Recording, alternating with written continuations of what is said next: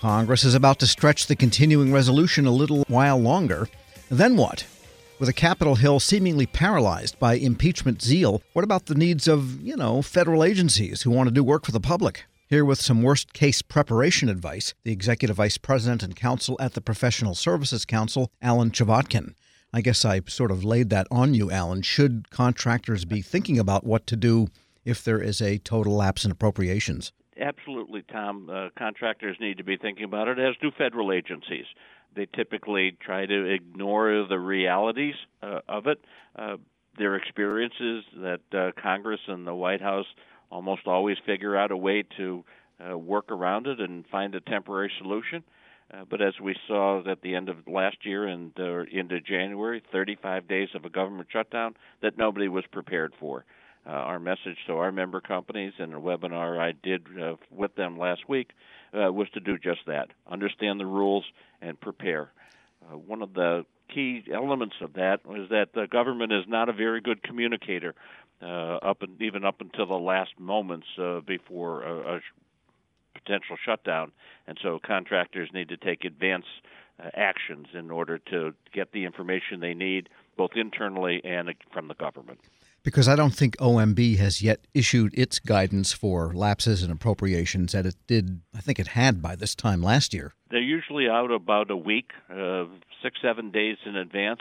Uh, if they have to anticipate that there's a, a high risk, here there seems to be some agreement that the expiration of the continuing resolution on Thursday, on the 21st, uh, will be extended to December 20.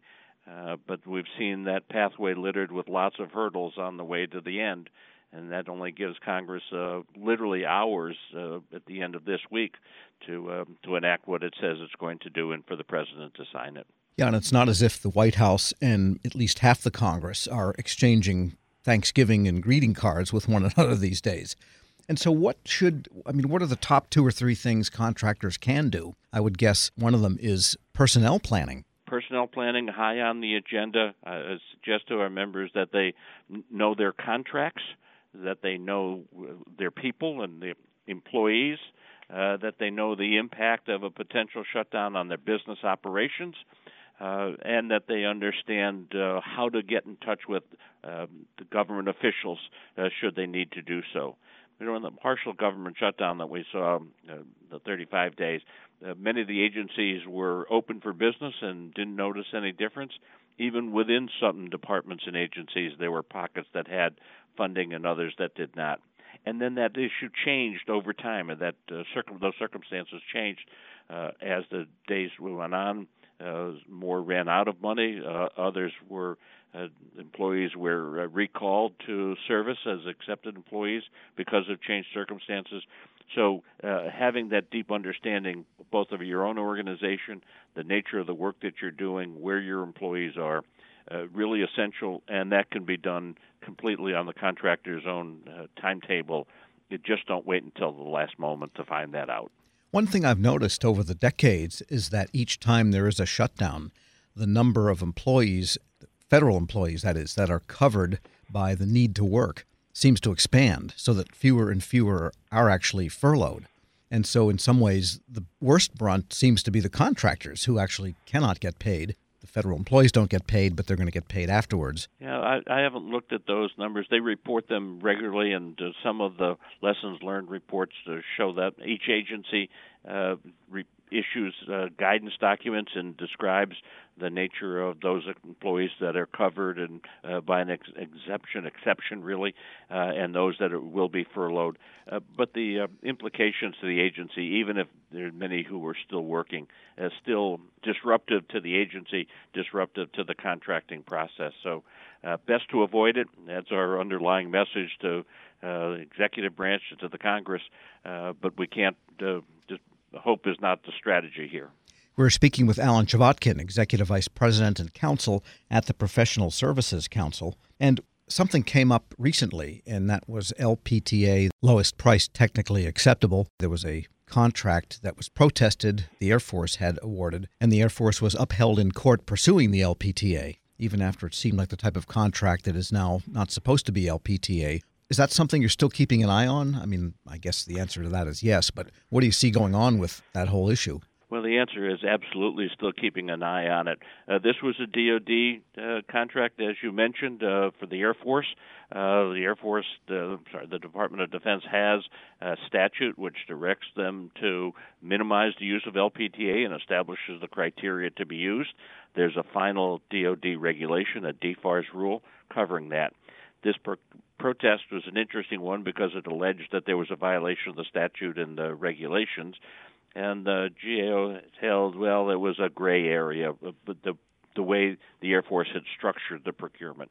We're still on top of that. Uh, we hope that procure, protests are not the only way we find out about this. So we're focusing in on uh, transparency, uh, understanding the documentation behind the d- decision to use LPTA, and then the what the enforcement practices that uh, DoD and actually other federal agencies are doing.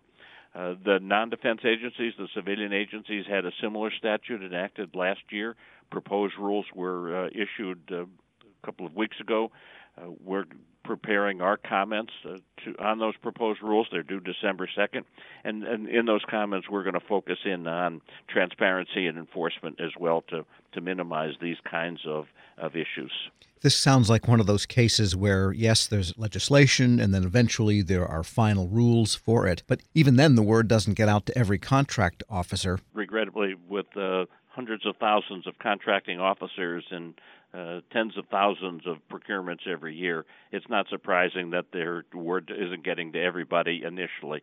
This will take some time, and this is not a sea change uh, in that sense. Uh, there are procurements that make sense to use LPTA. We've never been against uh, every use of LPTA, uh, but it's now clear that uh, with a statute and very clear regulations from DoD and the non-defense agencies coming as well, And we hope that there'll be uh, better training, better information sharing, and a reduction in the inappropriate use of LPTA contracts.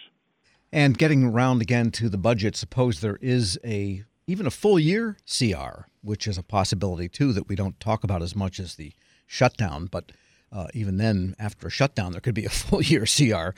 And what's your thought on the opportunities for contractors in that scenario? Well, it's a very different circumstance when you have money but not uh, a full year appropriations uh, for the uh, regular appropriations bills. Uh, there are special rules on continuing resolutions for agencies, uh, including the, the Department of Defense has slightly different rules than some of the non-defense agencies. Uh, but it, it is from our member companies' perspective. They would rather have the certainty of a full year appropriation uh, than the uncertainty of continued resolutions going on a daily basis or a weekly basis or uh, every two or three months. So predictability and certainty is better for the federal agencies and better for our member companies, uh, but still no substitute for uh, following the regular process and having the enactment of uh, the regular appropriations bills uh, before the uh, start of the fiscal year or as soon thereafter as possible. We're already uh, almost coming up on the full one third of the federal fiscal year by the time this uh, second continuing resolution expires on December 20. Uh, that plays havoc with uh, agencies' abilities to plan for the full year. That plays uh, into the challenges that companies have in planning for acquisitions and competing for them. Alan Chvotkin is Executive Vice President and Counsel at the Professional Services Council. Thanks so much. Always a pleasure, Tom. We'll post this interview at federalnewsnetwork.com slash Federal Drive. Hear the Federal Drive on demand and on your device. Subscribe at Apple Podcasts or Podcast One. Cough and cold season is here. Introducing Ricola Max Throat Care, Ricola's most powerful drop yet.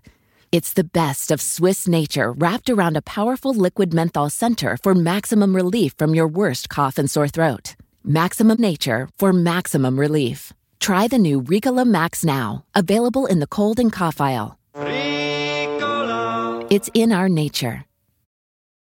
Grab a 30-day free trial of Live by Live Plus, and you'll get unlimited skips, commercial-free music, and all of the podcasts and live streaming events you can handle. Visit livexlive.com slash podcast one to learn more and start your free trial.